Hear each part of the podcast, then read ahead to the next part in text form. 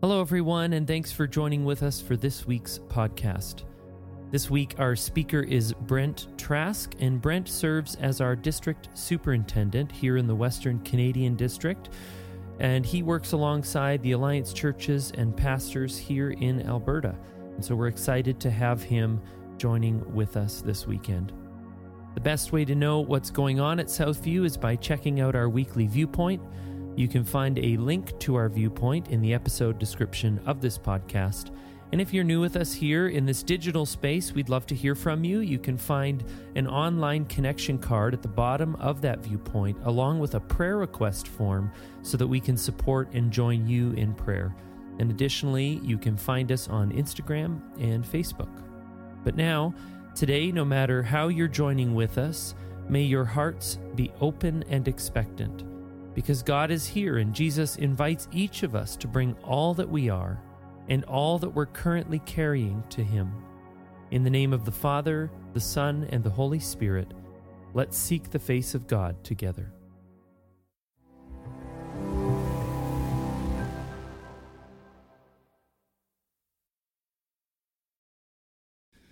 Well, hello, Southview family, and those joining us online. Welcome to you as well. I bring you uh, greetings as your superintendent. And uh, what a blessing it is to be here. What a delight. I celebrate today uh, your faithfulness to God over the years, and particularly through these last two years. And I celebrate God's faithfulness to you in the midst of what's been uh, a significant time in the body of Christ worldwide. And you are still here. We are still the people of God. Uh, the light of our Father in heaven continues to shine on us and through us, uh, not only to the communities where we live, but to the nations. It's a pleasure to be here today to also bring you greetings this weekend on behalf of uh, your Alliance brothers and sisters across Alberta. You might not recognize that there's about 100,000 people worshiping in Alliance churches, gathered in 140 congregations, worshiping in 10 languages this weekend, united as Christ centered, spirit empowered, mission focused people multiplying disciples everywhere. Greetings. I bless you in the name of the Father, the Son, and the Holy Spirit. I want to begin this weekend by reciting the Lord's Prayer together. And if you're at home and here in the property at Southview today, I ask if you would stand with me as we pray the Lord's Prayer and I believe it's on the screen for us to follow along together. And so let's pray. Our Father who is in heaven, hallowed be your name. Your kingdom come, your will be done on earth as it is in heaven.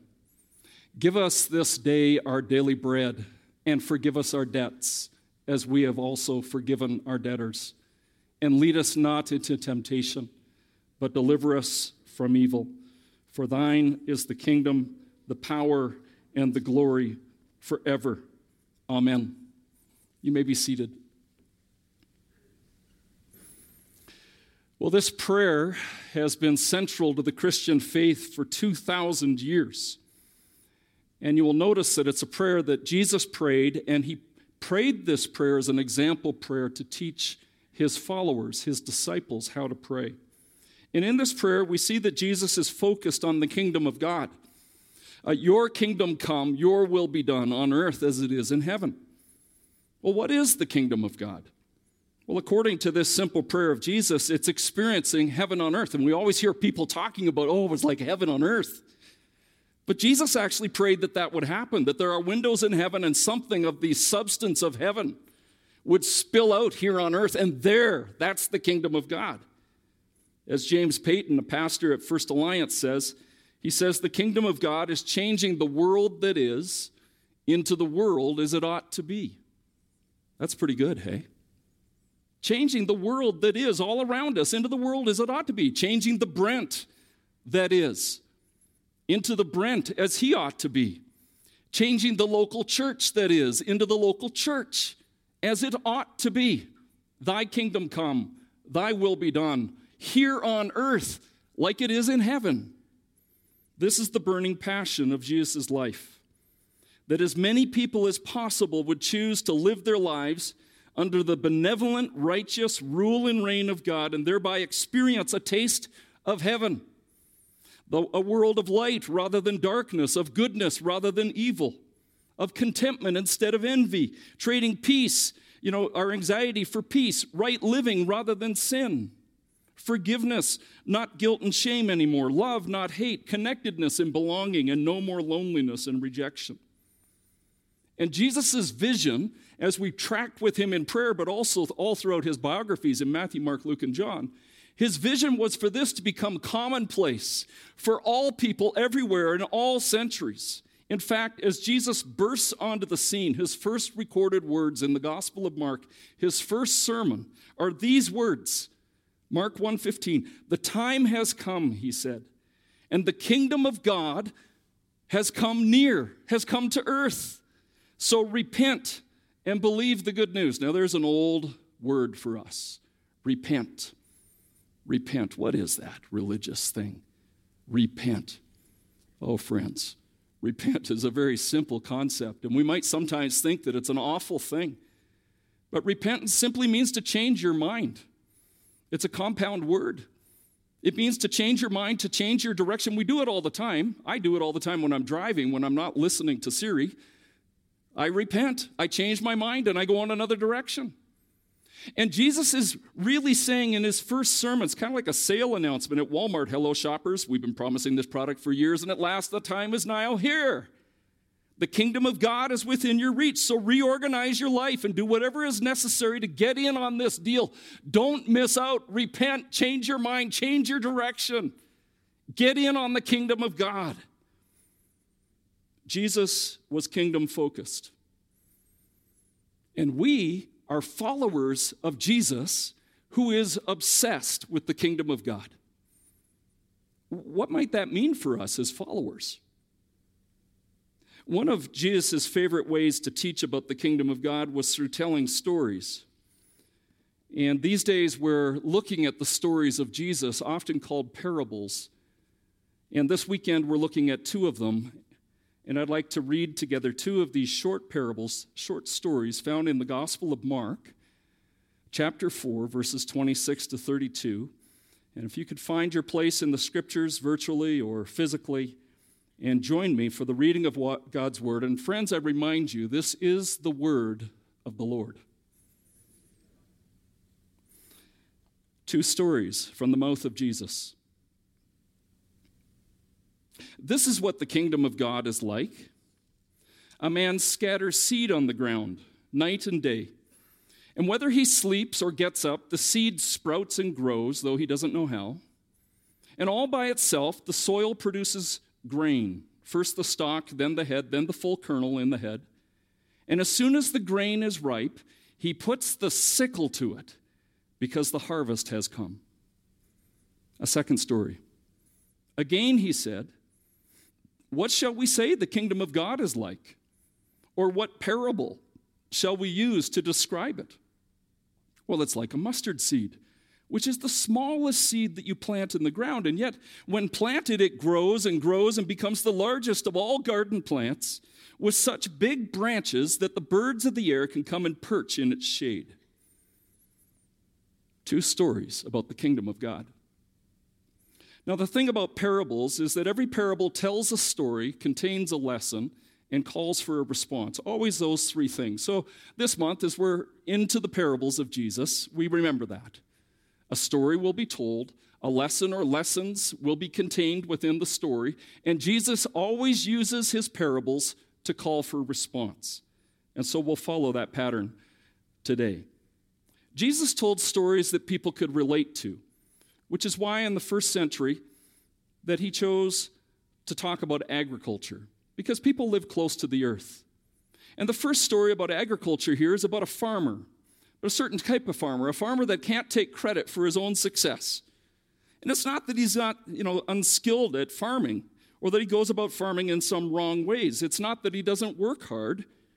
He, Jesus is just drawing attention to the fact that every farmer is aware of and every farmer is in awe of that every farmer actually is anxious of, and that is that I myself cannot make my crops grow. I can do all the right things, but in the end, I can't make them grow. So, in this story, Jesus emphasizes that the best part of farming actually happens while the farmer is asleep.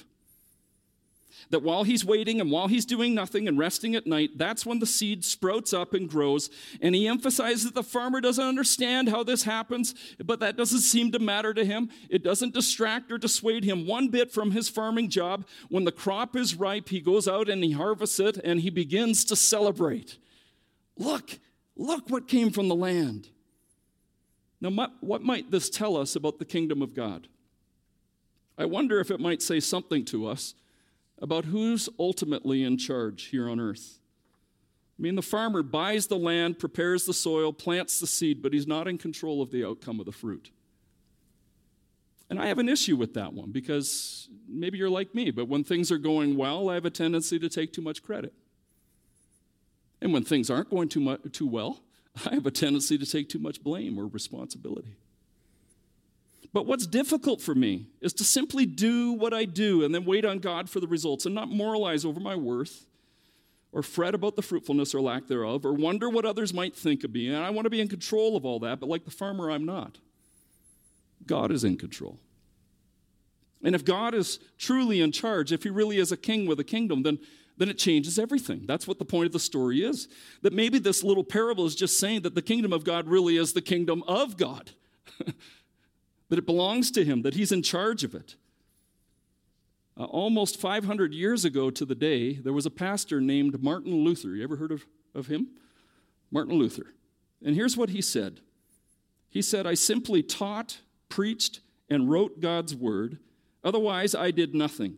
And while I slept or drank Wittenberg beer with my friends, the word of God did everything. I did nothing. Now, probably worship pastors like Pastor Brett Ashton can identify most with this because it says, as the pastor said here, I drank with my friends. And we all know that senior pastors drink alone, so it, it's only the worship pastors that would understand that. But Martin Luther has a trust in God, and he's convinced that the church has a future because Jesus Christ has a future. And it wasn't that he sat around drinking beer all the time and that he didn't work very hard. He actually worked too hard to his health's detriment. But it does mean that finally, the growth of the church, the growth of the company of God's people here on earth, is in God's hands. And it has to do with the mystery of the Word and the Spirit as active forces working on their own timeline. How might it, friends, change our well being to truly understand that God is in charge and that we aren't? Can you sigh with me? Like, whew, how might it actually change your week? to know that what you do is important, but ultimately the crop is up to God. How might it change your life to pray, Your kingdom come, Your will be done here on earth in my life as it is in heaven? So it's a parable of humility, but it's also a parable of freedom. To be able to live your life and serve God with the freedom of knowing that in the end it's in God's hands. And friends, that is very good news. Because whatever I do, however I might fall short, uh, there is one who loves me so much that he lived and died for me. And then goes on to call me to follow him with the freedom of knowing that he's in control. Night and day, whether I sleep or get up, he's producing a harvest from my life, and I don't have to know how he is doing that. Because at some point, when the Holy Spirit illumines a person's soul, the seeds of the gospel that have been planted there will begin to grow. This is the kingdom of God, or what we might call a kingdom of hope, that God is in control of his kingdom. The second parable also tells an earthy agricultural story. And it's a story about a garden that gets dominated by a little, weak, seemingly insignificant seed. It starts small and it ends up huge. In fact, it overruns the garden and ends up being the source of food and shelter for all the birds in the neighborhood. And that little seed was a mustard seed. Jesus also used mustard seed elsewhere in the scriptures to talk about faith. How, even though our faith might be small and we are small, big things can happen through our lives when we put our trust in God, because even a little bit of faith moved, uh, placed in the mighty hand of God, is very powerful. And that's part of the point here, too, is have faith and don't despise small beginnings. For the smallness of our beginning only serves to better illustrate the greatness of our King. But the kingdom of God does come. It comes quietly, simply, almost unnoticeably, but in time it overtakes the whole garden of your world. why would Jesus use the mustard seed for this illustration? There's actually smaller seeds in Israel. The orchid seed, for instance, is smaller than a mustard seed. And there's also a lot bigger trees than a mustard bush at full maturity. But maybe he used the mustard seed simply because it was so common in Jesus' day, so common that it was considered a weed in Palestine, where Jesus traveled with his disciples. And as often was Jesus' way, whatever was at hand, he turned it into a story. As he passed by yet another mustard bush, he, he makes a story out of it. And I can imagine Jesus seeing this and picking off some seeds and using them to, to teach about the kingdom of God. So, why a mustard seed? Well, maybe he was just making a point with whatever was available. But maybe it was more intentional than that. Because Jesus understood the Old Testament very well. And there's a prophet named Ezekiel that in Ezekiel 31 writes about a grand nation called Assyria being like a giant cedar tree, a noble, majestic tree that dwarfs all others. And Ezekiel uses this tree, the image of birds and beasts of the forest and nations coming to it to live in the branches under the canopy of its shade. It would be such a glorious kingdom. And now Jesus is talking about birds living in a bush in the shade of a mustard, mustard bush. Could it be a coincidence? Maybe. But maybe there was an intentional comparison in the storyteller's mind. The cedar tree grows about 10 stories tall, and the mustard bush grows about 10 feet tall. The cedar flourishes in the mountains of Lebanon. It doesn't even grow in Israel, while the mustard is like a common weed in Israel. And if we had to put it in local terms, we might make the comparison between the giant redwoods on Vancouver Island and the dandelions that grow in our own yards. Which is more like the kingdom of God? The cedar or the mustard seed? Which is more like the power of God or the rule of God? The great redwood tree would be a fitting symbol for God's mighty power. Uh, the cedar tree can live for 600 years. It could grow as tall as 130 feet. It, you, they can get big enough that you could cut a hole in it and drive a Honda Accord through it. This would be a, a very fitting, magnificent uh, part of God's creation to say that, well, that's what the kingdom of God is like. And yet, in contrast to that, Jesus chooses to say that the kingdom of God is like a little mustard seed, a little plant, a common, ordinary bush that seems to grow everywhere, like dandelions on the prairies. Why did he do that? Well, we go through life saying the rule of God, I don't see it. If God's in charge, where is He? I see war and poverty and cancer and economic chaos and senseless tragedies. Perhaps, though, friends, we're looking in all the wrong places for God and His kingdom. We're busy staring up into the sky for, for tall trees instead of looking at the simple evidence that is lower to the ground all around us, the grassroots evidence of the kingdom of God, those small outposts of heaven that are establishing root and sending up shoots in classrooms, in offices, in food programs, and refugee care, and homeless shelters, and hospices, and alpha programs, and sports teams, and families, and yes, even in local churches. That undefeatable seed of God that very quietly but surely is emerging into something visible. In life after life after life, God is at work in your life. He is at work in your family members' lives, sometimes in ways like a seed where you can't see what's happening underneath the soil. So, what does it mean that the kingdom of God is like a mustard seed? Could it mean possibly that God's kingdom is like a weed popping up where you least expect it. Maybe you don't even want it there, but it never gives up. It struggles to grow even in the cracks on your driveway all around us, not just in the mighty redwoods far away in Vancouver Island, but right here, right now in Calgary, in the little things of everyday life. Could it be that the kingdom of God is completely beyond control? It's out of control. Where you dig it up over here and it sprouts up over there, you're trying to get rid of it. It's in your neighbor's yard. Pretty soon it's in your yard too. And whatever you do to defeat it or ignore it or reject it, it just keeps on showing up somewhere, if not in your yard, somewhere else. Friends, if the kingdom of God is this pervasive and that persistent, that could be really good news. Really good news.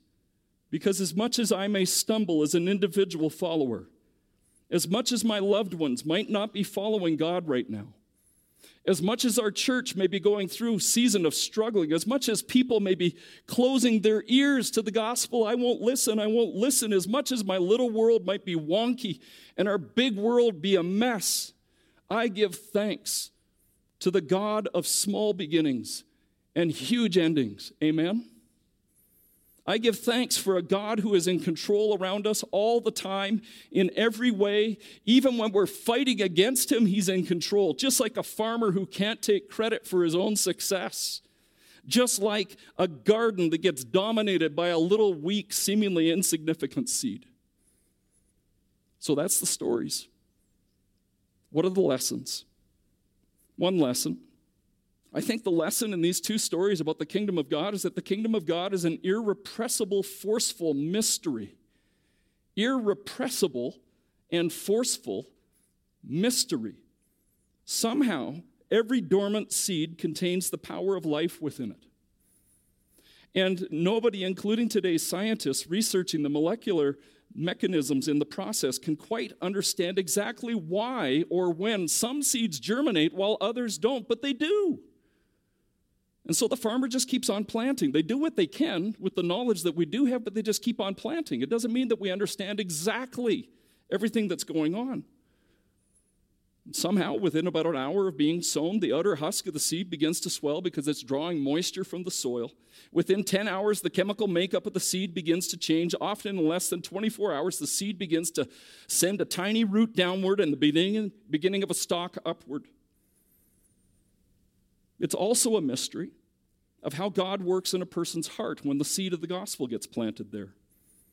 How does that seed begin to germinate? Sometimes it happens in minutes and hours. Sometimes it lay, lays there inert for years.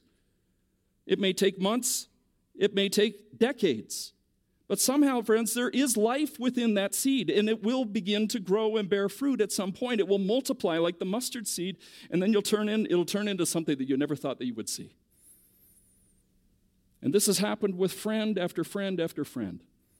So many acquaintances that you have, family members that you have, that you thought, oh, that, that person will never, the, the seed of the kingdom of God will never penetrate their hearts, but it has. I suppose we could stop there. Good story, good lesson. Let's get on with our lives and move on to the weekend. But remember, Jesus told the parable to tell a story, to give a lesson, and to call for a response. So, what response would Jesus be calling for? What does he want us to do?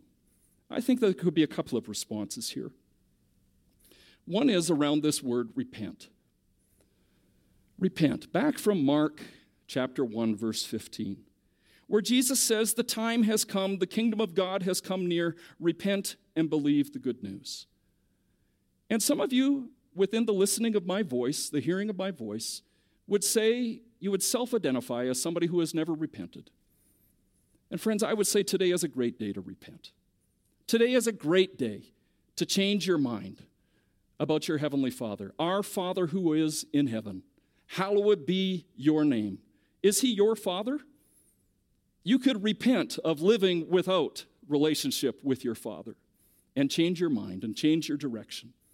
You could accept that what the Father says about you is true, that you're made in my image, that you belong here on the planet and I have a plan for your life.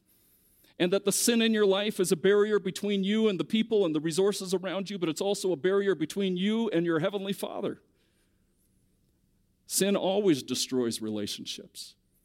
And so we could repent and accept that what God says about us is true.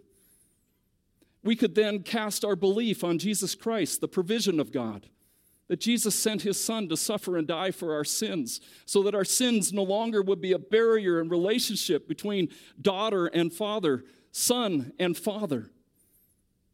We could embrace and believe in Jesus Christ.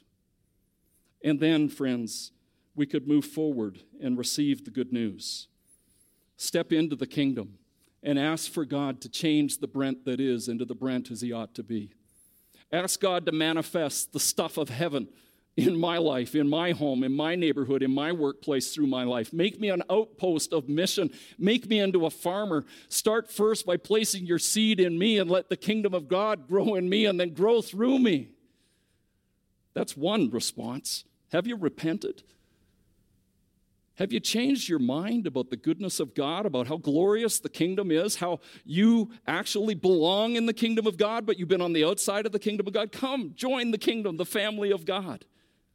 His purposes here on earth as he has purposes in heaven. There's a second response, and that is to sow God's seed. Sow God's seed far and wide and trust God to do his thing.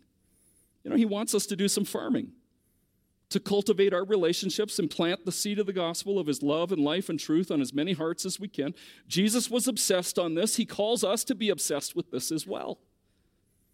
Imagine if you knew two years ago what was going to happen in the Calgary, Calgary housing market. What would have you done? You would have said to everybody, buy now, buy now, buy now, right two years ago? Our tendency at the moment that we're about to sow the seed of God is to pull back. It's to hesitate, it's to doubt. And we lose courage and we want to be polite, you know, live and let live the Canadian way. And I did this last weekend. So, in case you think I'm holier than thou, I'm not. I'm like thou. I did this last weekend. I was in conversation with an unbeliever uh, who was in the hospital and suffering with some severe health challenges, and the Holy Spirit was telling me to pray with them, and I didn't. Of course, afterwards, I sent them an email to say that I was praying because that's the way that weasels work. But my friend Nick, he didn't chicken out. A few weeks ago, Nick was out in Canmore on a leadership retreat with a brand new church that our family of churches has just started here in East Calgary called Capstone East. And uh, the leadership team went out to, to pray and to ask God for direction. And they took a break from their their uh, leadership gathering to go down to the hot tub, a very spiritual thing to do on their directional retreat. And as they got down there, there were people in the pool and people in the tub, but little by little, everybody was clearing out except for four middle aged Korean women. And only one of them spoke English well. So now you've got five men from a church plant and four middle aged Korean women with one English speaking woman. And the one lady was complaining of shoulder and neck injury causing her pain for the last six years. And one of these guys from the church plant said, You know what? We believe that there is a God who heals. Would you allow us to pray for you? So they prayed, awkwardly, prayed for this woman in the hot tub, and instantly she was healed. And she began shrugging her shoulders and was completely enlivened by this experience. And one of the guys said to her, What God just did for your shoulder, He is willing to do for your entire body inside. The kingdom of God has come near. Repent and receive the good news. So he asked her, Would you like to receive this good news on the inside of your life? And one by one, four middle aged Korean women came to Christ in the holy hot tub of Canmore about three weeks ago. My friend Kamal didn't chicken out. She was in Sylvan Lake last week, and uh, while she was at the restaurant eating her meal, the Lord placed on her heart two of the servers. She went and shared her faith with them. They gave their lives to Christ. Afterwards, she went bowling in Sylvan Lake, and they were bowling, and she was looking around, and two other people were placed on her heart. She went back and talked to them and struck up conversation with them, shared the seeds of the gospel, and they repented and embraced the good news of Jesus Christ and entered the kingdom of God. Nick and Kamel tilled the soil. The Holy Spirit began to move, and there was a mustard seed response. And I realize today that many of you might be sowing the seed with family and friends, and you're discouraged. But Jesus says, some night while you are sleeping, someday while you're off doing something else and have all but forgotten about that seed, God will be at work and He will be revealing the great mystery of new life. Therefore, be patient, brothers and sisters, until the Lord's coming. See how the farmer waits for the land to yield its valuable crop and how patient he is for the autumn and the spring rains. You too be patient and stand firm because the Lord's coming is near. Let us embrace the King of Kings, whose passionate commitment it is to make his kingdom a reality here on earth. And let's relax, trusting that the world and our little world is going to be okay our Father who is in heaven, praise be your name.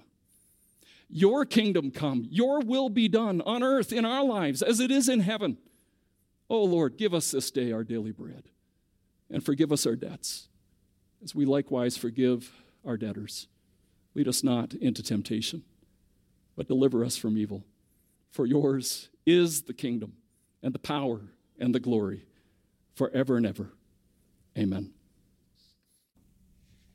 Well, thank you, Brent. And uh, now we come to the table, and as we just heard a story uh, of the, the kingdom, we come to the table of the kingdom. And uh, this table is a reminder of the good news. One of the responses we were encouraged to consider was to repent and believe. And this table reminds us of the good news that Jesus laid down his life so that we could have life.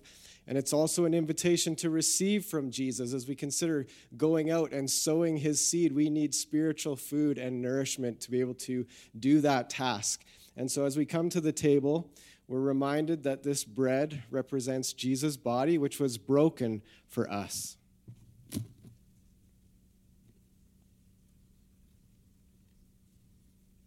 And we're reminded that this cup represents his blood, which was poured out for us for forgiveness of sin.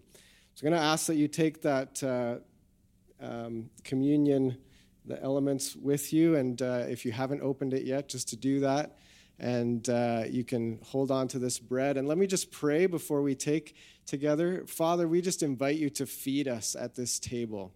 As we turn our hearts to you and uh, just continue to repent and believe in you, we acknowledge that, uh, Father, you sent your son, Jesus, to lay down his life so that we could have life. And as we come to the bread and come to the cup, we invite you to nourish us as we come to the table so that we can accomplish the task of sowing the seed and spreading the word.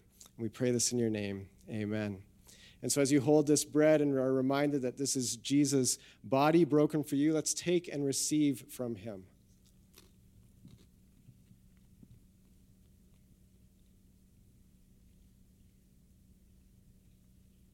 And then take the cup. If you haven't peeled off that last layer, you can open the cup.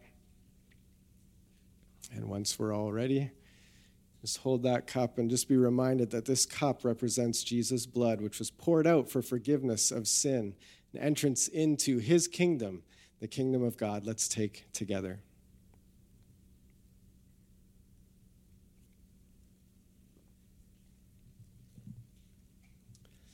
Now I'm just going to ask that you stand for the benediction.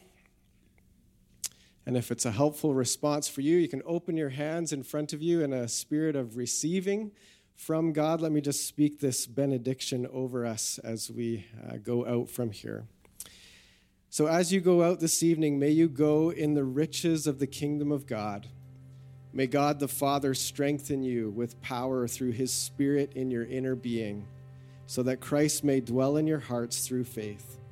May you be rooted and grounded in love May you have strength to comprehend with all the saints what is the breadth and length and height and depth, and to know the love of Christ that surpasses knowledge.